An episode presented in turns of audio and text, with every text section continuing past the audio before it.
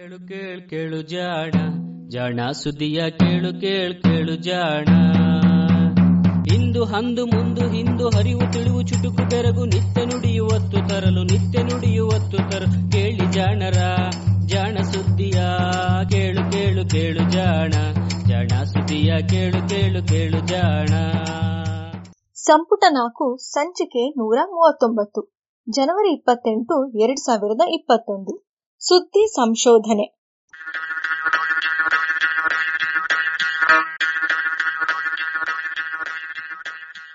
ಬೆಕ್ಕು ಗಿಡ ತಿನ್ನುವುದೇಕೆ?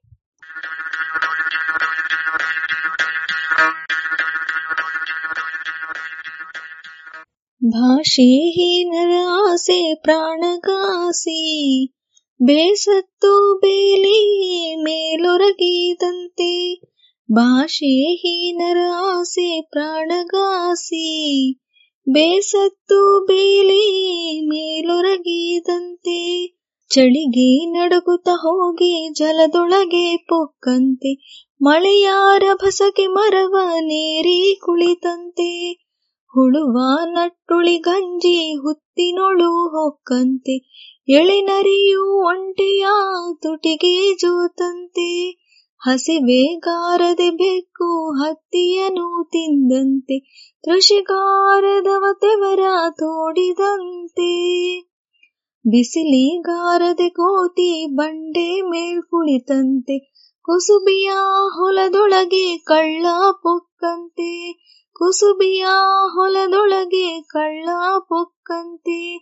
ಹುಸಿಯ ನಾಡುವ ರಾಸಿ ಪುರುಷನಾರಿಯ ವೇಷ ಬಿಸಿಲು ಗುದುರೆಯ ಭಾವ ಒಂದೇ ಕಾಣು. ಬಿಸಜಾಕ್ಷ ವರದ ಶ್ರೀ ಪುರಂದರ ವಿಠಲನ. ಎಸೆವ ಪಾದದ ಸೇವಿ ಪರಮ ಸುಖ ಮನುಜ.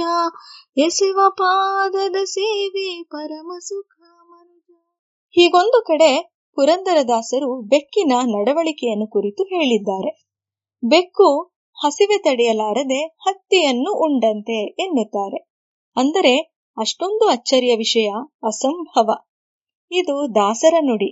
ಆದರೆ ನೋಡಿ, ಬೆಕ್ಕು ಹತ್ತಿಯನ್ನು ತಿನ್ನದೇ ಇರಬಹುದು. ಆದರೆ ಅದು ಗಿಡಗಳನ್ನು ತಿನ್ನುವುದನ್ನು ಕಂಡವರಿದ್ದಾರೆ. ಇದು ಸಹಜವೇ ಆದರೂ ಬೆರಕಿನ ವಿಷಯವೇ. ಏಕೆಂದರೆ ಹೇಳಿ ಕೇಳಿ ಬೆಕ್ಕು ಒಂದು ಮಾಂಸಾಹಾರಿ ಪ್ರಾಣಿ. ಹುಲಿ ಚಿರತೆಗಳ ಜಾತಿಗೆ ಸೇರಿದ್ದು.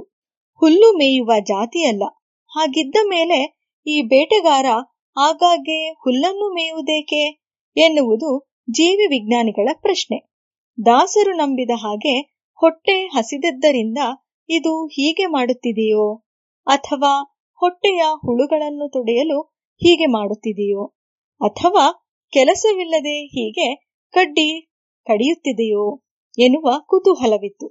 ಅಂತಹದೊಂದು ಪ್ರಶ್ನೆಗೆ ಇದೀಗ ಉತ್ತರ ಸಿಕ್ಕಿದೆ. ಸೈನ್ಸ್ ಅಡ್ವಾನ್ಸಸ್ ಪತ್ರಿಕೆಯಲ್ಲಿ ಇತ್ತೀಚೆಗೆ ಜಪಾನಿನ ಇವಾತೆ ವಿಶ್ವವಿದ್ಯಾನಿಲಯದ ಜೀವ ರಸಾಯನ ವಿಜ್ಞಾನಿ ಮಸಾಒ ಮಿಯಾಸಾಕಿ ಮತ್ತು ಸಂಗಡಿಗರು ಪ್ರಕಟಿಸಿರುವ ಸಂಶೋಧನೆ, ಬೆಕ್ಕುಗಳು ಕೆಲವು ಗಿಡಗಳನ್ನು ತಿನ್ನುವುದಕ್ಕೆ ಕಾರಣವೇನಿರಬಹುದೆಂದು ಪತ್ತೆ ಮಾಡಿದೆ.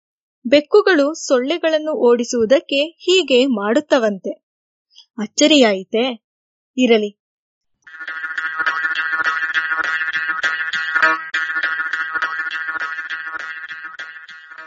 ಈ ಕಥೆ ಆರಂಭವಾಗಿದ್ದು ಇಪ್ಪತ್ತನೆಯ ಶತಮಾನದ ಆರಂಭದಲ್ಲಿ. ಅದಕ್ಕೂ ಮುನ್ನ ನಮ್ಮ ದಾಸರು ನಂಬಿದಂತೆ ಜನರು ಬೆಕ್ಕುಗಳು, ವಿವಿಧ ಗಿಡಗಳನ್ನು ಮೂಸುವುದನ್ನು, ಕೆಲವದರ ಎಲೆಗಳನ್ನು ಚಿವುಟಿ ತಿನ್ನುವುದನ್ನೂ ಕಂಡಿದ್ದರು. ಆದರೆ ಅದು ಕೇವಲ ಆಟಕ್ಕೆಂದೋ, ಆಕಸ್ಮಿಕವೆಂದೋ ಅಥವಾ ಆರೋಗ್ಯ ಕೆಟ್ಟಿದ್ದರಿಂದ ತಿಂದಿದ್ದಿರಬಹುದು ಎನ್ನುವ ಊಹೆಯಿತ್ತು.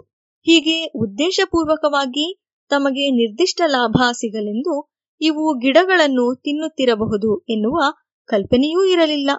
ಅದರಲ್ಲಿಯೂ ಯುರೋಪು, ಮಧ್ಯಪ್ರಾಚ್ಯ, ಚೀನಾ ದೇಶಗಳಲ್ಲಿ ಕಳೆಯಂತೆ ಬೆಳೆಯುವ ನೆಪೆಟಾ ಕೆಟಾರಿಯಾ ಎನ್ನುವ ಗಿಡ, ಹುಲಿ, ಬೆಕ್ಕು, ಚಿರತೆಗಳಂತಹ ಪ್ರಾಣಿಗಳಿಗೆ ಬಲು ಅಚ್ಚುಮೆಚ್ಚು. ಅದರ ಚಿಗುರು ಎಲೆಗಳನ್ನು ಇವು ಕಿತ್ತು ತಿನ್ನುತ್ತವೆ. ಈ ಗಿಡ ಕಂಡಲ್ಲೆಲ್ಲ ಅದನ್ನು ಮೈ ಮುಖಕ್ಕೆಲ್ಲ ಸವರಿಕೊಂಡು ಹೋಗುತ್ತವೆ. ತಮ್ಮ ಮೆಚ್ಚಿನ ಒಡೆಯ ಒಡತಿಯ ಕೈಕಾಲುಗಳಿಗೆ ಉಜ್ಜಿಕೊಂಡು ಹೋಗುತ್ತವಲ್ಲ ಹಾಗೆ. ಹೀಗಾಗಿ ಇದನ್ನು ಬೆಕ್ಕಿನ ಮೆಚ್ಚಿನ ಗಿಡ ಎಂದು ಅದಕ್ಕೆ ಕ್ಯಾಟ್ ನಿಪ್ ಅಂದರೆ ಬೆಕ್ಕು ಚಿವುಟುವ ಗಿಡ ಎಂದೇ ಹೆಸರಿಟ್ಟಿದ್ದರು. ಈ ನಡವಳಿಕೆಯನ್ನು ಗಮನಿಸಿದ್ದರೂ ಇದರಿಂದ ಬೆಕ್ಕಿಗೇನು ಲಾಭ ಎನ್ನುವುದು ಅರ್ಥವಾಗಿರಲಿಲ್ಲ. ಬೆಕ್ಕುಗಳು ಈ ಗಿಡವನ್ನು ಕಂಡೊಡನೆ ಮತ್ತೇರಿದಂತೆ ಅದರ ಚಿಗುರುಗಳನ್ನು ಚಿವುಟಿ ಅಗಿದು ಗಿಡಕ್ಕೆ ತಮ್ಮ ಮೈ ಕೈಯನ್ನೆಲ್ಲ ಸವರಿಕೊಂಡು ಅಲ್ಲೇ ಬಿದ್ದು ಹೊರಳಾಡಿ ಆಟವಾಡುತ್ತವೆ. ಆಟ ಏಕೆಂದರೆ ಬೆಕ್ಕು ಆಕಸ್ಮಿಕವಾಗಿ ಮೈಗೆ ತಗುಲಿದಂತೆ ಒಂದೆರಡು ಕ್ಷಣವಷ್ಟೇ ಆಡುವುದಿಲ್ಲ. ಹತ್ತು, ಹದಿನೈದು ನಿಮಿಷ ಹೀಗೆ ಆಡುತ್ತದೆ. ಅಂದರೆ ಅದು ಉದ್ದೇಶಪೂರ್ವಕ ನಡವಳಿಕೆಯಷ್ಟೆ. ಬೆಕ್ಕು ಕ್ಯಾಟ್ನಿಪ್ ಕಂಡರಷ್ಟೇ ಹೀಗೆ ನಡೆದುಕೊಳ್ಳುವುದಿಲ್ಲ. ಜಪಾನ್ ಚೀನಾದ ಪರ್ವತಗಳಲ್ಲಿ ಸಿಲ್ವರ್ ವೈನ್ ಅಥವಾ ಆಕ್ಟಿನೇಡಿಯಾ ಪಾಲಿಗ್ಯಾಮ ಎನ್ನುವ ಕಿವಿ ಹಣ್ಣಿನ ಗಿಡದಂತಹ ಗಿಡ ಬೆಳೆಯುತ್ತದೆ. ಯುರೋಪಿನ ಬೆಕ್ಕುಗಳು ಹೀಗೆ ಕ್ಯಾಟ್ನಿಪ್ ಗಿಡವನ್ನು ಕಂಡೊಡನೆ ಮರುಳಾದಂತೆ ಆಡುತ್ತವೆಯೋ, ಚೀನಾ ಹಾಗೂ ಜಪಾನಿನ ಬೆಕ್ಕುಗಳು ಈ ಸಿಲ್ವರ್ ವೈನ್ ಅನ್ನು ಕಂಡರೆ ಹಾಗೆಯೇ ಆಡುತ್ತವೆ. ಹೀಗೇಕೆ? ಇದರಿಂದ ಬೆಕ್ಕಿಗೇನು ಲಾಭ? ಎನ್ನುವ ಪ್ರಶ್ನೆ ಇತ್ತು ಬೆಕ್ಕಿಗೆ ಲಾಭವಿದೆಯೋ ಇಲ್ಲವೋ? ಈ ಗಿಡಗಳ ಕಡ್ಡಿಗಳನ್ನು ಬೆಕ್ಕಿಗೆ ಅಗಿಯಲು ಕೊಡುವ ಆಟದ ವಸ್ತು ಎಂದು ಅಮೆಜಾನ್ ಮಾರಾಟ ಮಾಡುತ್ತಿದೆ.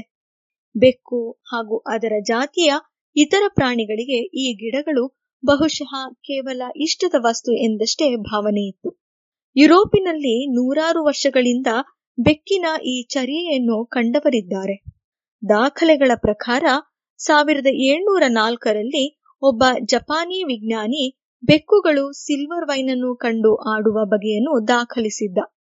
ಇಂಗ್ಲೆಂಡಿನ ಸಸ್ಯ ವಿಜ್ಞಾನಿಯೊಬ್ಬ ಸಾವಿರದ ಏಳ್ನೂರ ಐವತ್ತೊಂಬತ್ತರಲ್ಲಿ ಅದೇ ರೀತಿಯಲ್ಲಿ ಯುರೋಪಿನ ಬೆಕ್ಕುಗಳು ಕ್ಯಾಟ್ನಿಪ್ ಅನ್ನು ಕಂಡು ವಿಚಲಿತಗೊಳ್ಳುವುದನ್ನು ಗಮನಿಸಿದ್ದ. ಇಲಿ ಬೆಕ್ಕುಗಳ ನಡುವೆ ಯುದ್ಧ ನಡೆದಾಗ ಇಲಿಗಳು ಸಿಲ್ವರ್ ವೈನ್ ಗಿಡವನ್ನು ಬಳಸಿ ಬೆಕ್ಕುಗಳನ್ನು ಮರಳು ಮಾಡಿದ್ದವು. ಎಂದು ಒಂದು ಚೀನಿ ಕಥೆ ಇದೆ. ಅಷ್ಟೊಂದು ಬೆರಗು ಪಡುವಂಥದ್ದು ಅದರಲ್ಲಿ ಏನೂ ಇಲ್ಲವೆಂದೇ ಭಾವಿಸಿದ್ದರು. ಆದರೆ ಈ ಭಾವನೆ ಬದಲಾಗಿದ್ದು ಕಳೆದ ಶತಮಾನದ ಆರಂಭದಲ್ಲಿ.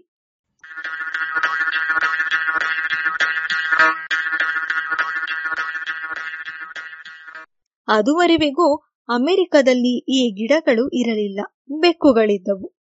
ಸಾವಿರದ ಒಂಬೈನೂರ ಆರನೆಯ ಇಸವಿಯಲ್ಲಿ ಅಮೆರಿಕೆಯ ಬಾಸ್ಟನ್ ಸಮೀಪದಲ್ಲಿ ಒಬ್ಬ ಕೃಷಿ ವಿಜ್ಞಾನಿ ಇದನ್ನು ಚೀನಾದಿಂದ ಆಮದು ಮಾಡಿಕೊಂಡು ಗಾಜಿನ ಮನೆಯಲ್ಲಿ ಬೆಳೆಸುತ್ತಿದ್ದ. ಇವು ಚೆನ್ನಾಗಿ ಬಲಿಯುವುದಕ್ಕೂ ಮುನ್ನವೇ ಯಾರೋ ಅವುಗಳ ಚಿಗುರನ್ನು ಚಿವುಟು ಹಾಕುತ್ತಿದ್ದುದು ಗಮನಕ್ಕೆ ಬಂದಿತು. ಅವು ಇಲಿಗಳ ಕೆಲಸ ಇರಬೇಕು ಎಂದು ಭಾವಿಸಿದ್ದರು. ಆದರೆ ಒಮ್ಮೆ ರಾತ್ರಿ ಕಾವಲು ಕಾಯುತ್ತಿದ್ದಾಗ ಕಂಡದ್ದೇ ಬೇರೆ. ಆತ ಸಾಕಿದ್ದ ಬೆಕ್ಕು ಬಂದು ಈ ಗಿಡವನ್ನು ತಿಂದು ಹೋಗುತ್ತಿತ್ತು. ಅನಂತರ ದೊಡ್ಡ ತೋಟವನ್ನು ಮಾಡಿದಾಗಲೂ ಬೇಲಿ ಹಾರಿ ಬೆಕ್ಕುಗಳು ಈ ಗಿಡವನ್ನು ಬೆಳೆಯಲು ಬಿಡುತ್ತಲೇ ಇರಲಿಲ್ಲ. ಹುಟ್ಟಿದಾರಭ್ಯ ತಾವು ಕಂಡೇ ಇರದಿದ್ದ ಈ ಗಿಡವನ್ನು ಇವು ತಿನ್ನುವುದನ್ನು ಕಲಿತದ್ದು ಹೇಗೆ ಎನ್ನುವ ಪ್ರಶ್ನೆ ಎದ್ದಿತು. ಅಂದರೆ ಸಹಜವಾಗಿಯೇ ಬೆಕ್ಕುಗಳಿಗೆ ಬೇಕಾದ ಹಾಗೂ ಬೆಕ್ಕುಗಳು ಗುರುತಿಸುವ ವಸ್ತುವೇನಾದರೂ ಈ ಗಿಡದಲ್ಲಿ ಇರಬೇಕು ಎಂದು ಊಹಿಸಲಾಗಿತ್ತು. ತದನಂತರ ನಡೆದ ಸಂಶೋಧನೆಗಳು ಇವೆರಡೂ ಸಸ್ಯಗಳಲ್ಲಿ ಇರುವ ಇರಿಡಾಯಿಡ್ ವರ್ಗದ ರಾಸಾಯನಿಕಗಳನ್ನು ಮೂಸಿದಾಗಲೂ ಬೆಕ್ಕುಗಳು ಹಾಗೆಯೇ ಆಡುತ್ತವೆ ಎಂದು ತಿಳಿಸಿದ್ದುವು ಇದೀಗ ಮಸಾಒ ಮಿಯಾಸಾಕಿ ತಂಡ ಈ ರಾಸಾಯನಿಕಗಳು ಹೇಗೆ ಬೆಕ್ಕುಗಳನ್ನು ಆಡಿಸುತ್ತವೆ ಎಂದು ಪತ್ತೆ ಮಾಡಿದ್ದಾರೆ. ಇವರು ತಮ್ಮ ಪ್ರಯೋಗಾಲಯದಲ್ಲಿಯೇ ಸಾಕಿದ ಹಾಗೂ ಬೀದಿಯ ಬೆಕ್ಕುಗಳನ್ನು ಪರೀಕ್ಷಿಸಿದ್ದಾರೆ. ಪರೀಕ್ಷೆಯ ವೇಳೆ ಗಿಡಗಳನ್ನು ಕಂಡಾಗ ಹುಚ್ಚೇಳುತ್ತಿದ್ದ ಸಾಕು ಬೆಕ್ಕುಗಳಿಗೆ ಈ ಗಿಡಗಳ ಎಲೆಗಳನ್ನು ಅರೆದು ತೆಗೆದ ರಸವನ್ನು ಹಚ್ಚಿದ ಕಾಗದ ಅಥವಾ ಖಾಲಿ ಕಾಗದವನ್ನು ಮೂಸಲು ನೀಡಿ ಅವುಗಳ ಪ್ರತಿಕ್ರಿಯೆಯನ್ನು ಗಮನಿಸಿದ್ದಾರೆ. ಅದೇ ರೀತಿಯಲ್ಲಿ ಬೀದಿಯಲ್ಲಿ ಎಲೆಗಳ ರಸ ಹಚ್ಚಿದ ಹಾಗೂ ಖಾಲಿ ಕಾಗದಗಳನ್ನು ಇಟ್ಟು ಬೀದಿ ಬೆಕ್ಕುಗಳ ಪ್ರತಿಕ್ರಿಯೆಯನ್ನು ಪರೀಕ್ಷಿಸಿದ್ದಾರೆ. ಸಾಕು ಬೆಕ್ಕುಗಳಂತೂ ಎಲೆಯ ರಸ ಹಚ್ಚಿದ ಕಾಗದಗಳನ್ನು ಮೂಸಿ ಗಿಡವನ್ನು ಕಂಡಂತೆಯೇ ಆಡಿದ್ದುವಂತೆ. ಹಾಗೆಯೇ ಬೀದಿ ಬೆಕ್ಕುಗಳು, ಎಲೆಯ ರಸ ಹಚ್ಚಿದ ಕಾಗದಗಳನ್ನಷ್ಟೇ ಅರಸಿ ಬಂದು ಒರೆಸಿಕೊಂಡು ಹೋಗಿದ್ದುವಂತೆ. ಕಾಗದಗಳಿಗೆ ಹಚ್ಚಿದ ರಸಗಳಲ್ಲಿ ಪ್ರಮುಖವಾಗಿ ನೆಪೆಟಾಲಿಯಾ ಕ್ಲೋಲ್ ಎನ್ನುವ ಇರಿಡಾಯಿಡ್ ರಾಸಾಯನಿಕದ ಅಂಶವೇ ಪ್ರಮುಖವಾಗಿತ್ತು. ಕ್ಯಾಟ್ನಿಪ್ ಗಿಡಗಳನ್ನು ತಿಂದಾಗ ಇಲ್ಲವೇ ಅವನ್ನು ಮೂಸಿದಾಗ ಬೆಕ್ಕುಗಳು ಬಲು ಆನಂದ ಪಡುವಂತೆ ತೋರುತ್ತಿದ್ದುದರಿಂದ ಇದರಲ್ಲಿ ಯಾವುದೋ ಮಾದಕ ಪರಿಣಾಮ ಇರಬಹುದು ಎಂದು ಊಹಿಸಿದ ಈ ತಂಡ ಮಿದುಳಿನಲ್ಲಿ ಮಾದಕತೆ ಉಂಟಾದಾಗ ಅಥವಾ ಖುಷಿಯಾದಾಗ ಉತ್ಪತ್ತಿಯಾಗುವ ಬೀಟಾ ಎಂಡಾರ್ಫಿನ್ಗಳ ಪ್ರಮಾಣವನ್ನು ಅಳೆಯಿತು. ನಿರೀಕ್ಷಿಸಿದಂತೆಯೇ ನೆಪೆಟಾಲಿಯಾಕ್ಟೋಲ್ ಮೂಸಿದ ಬೆಕ್ಕುಗಳ ರಕ್ತದಲ್ಲಿ ಬೀಟಾ ಎಂಡಾರ್ಫಿನ್ನಿನ ಪ್ರಮಾಣ ಹೆಚ್ಚಿತ್ತು ಇದು ಆಕಸ್ಮಿಕವೋ ಸತ್ಯವೋ ಎಂದು ಈ ತಂಡ ಪರೀಕ್ಷಿಸಿತು. ಆರಾರು ಬೆಕ್ಕುಗಳಿಗೆ ನೆಪೆಟಾಲಿಯಾಕ್ಟೋಲ್ ಮೂಸಲು ನೀಡುವ ಮುನ್ನ ಒಂದು ಉಪ್ಪಿನ ದ್ರಾವಣವನ್ನು ಇಲ್ಲ ನೆಪೆಟಾಲಿಯಾಕ್ಟೋಲ್ನಿಂದ ಪ್ರಚೋದನೆಗೊಳಗಾಗುವ ಗ್ಯಾಮಾ ಓಪಿಯಾಯಿಡ್ ಎನ್ನುವ ಪ್ರೋಟೀನ್ ಅನ್ನು ಈ ರಾಸಾಯನಿಕ ತಲುಪದಂತೆ ಅಡ್ಡಲಾಗುವ ನ್ಯಾಲೋಕ್ಸೋನ್ ಔಷಧಿಯನ್ನು ಚುಚ್ಚಿ ಪರೀಕ್ಷಿಸಿದ್ದಾರೆ. ಎರಡೂ ತಂಡದ ಬೆಕ್ಕುಗಳು ನೆಪೆಟಾಲಿಯಾಕ್ಟೋಲ್ ಅನ್ನು ಮೂಸಿದರೂ ಕೇವಲ ಉಪ್ಪಿನ ದ್ರಾವಣವನ್ನು ಚುಚ್ಚಿದ್ದ ಬೆಕ್ಕುಗಳಷ್ಟೇ ಖುಷಿಪಟ್ಟವೆಂದು ನ್ಯಾಲೋಕ್ಸೋನ್ ಚುಚ್ಚಿದ ಬೆಕ್ಕುಗಳು ಯಾವುದೇ ಮಾದಕ ಪ್ರತಿಕ್ರಿಯೆ ತೋರಲಿಲ್ಲವೆಂದು ಇವರು ವರದಿ ಮಾಡಿದ್ದಾರೆ. ಅಂದರೆ, ಕ್ಯಾಟ್ ನಿಪ್ಪಿನಲ್ಲಿರುವ ಈ ರಾಸಾಯನಿಕವೇ ಬೆಕ್ಕುಗಳ ಮೋಜಿನಾಟಕ್ಕೆ ಮೂಲ ಎಂದಾಯಿತು. ಆದರೆ ಏಕೆ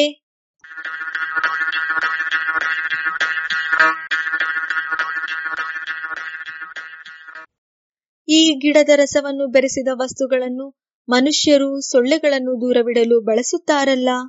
ಬೆಕ್ಕುಗಳು ಹಾಗೆಯೇ ಮಾಡುತ್ತಿರಬಹುದೇ?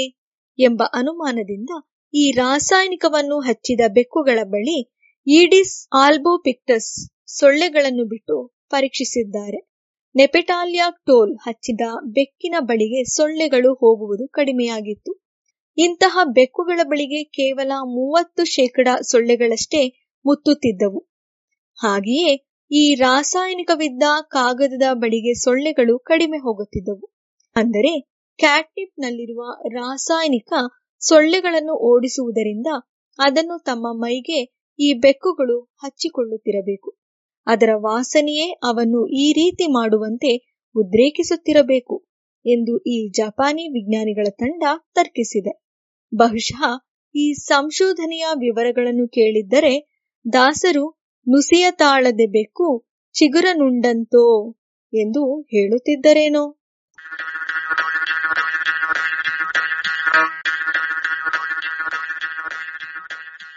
ಇದು ಇಂದಿನ ಸುದ್ದಿ ಸಂಶೋಧನೆ. ರಚನೆ ಕೊಳ್ಳೆಗಾಲ ಶರ್ಮ. ಜಾಣ ಧ್ವನಿ ಪ್ರತಿಮಾ.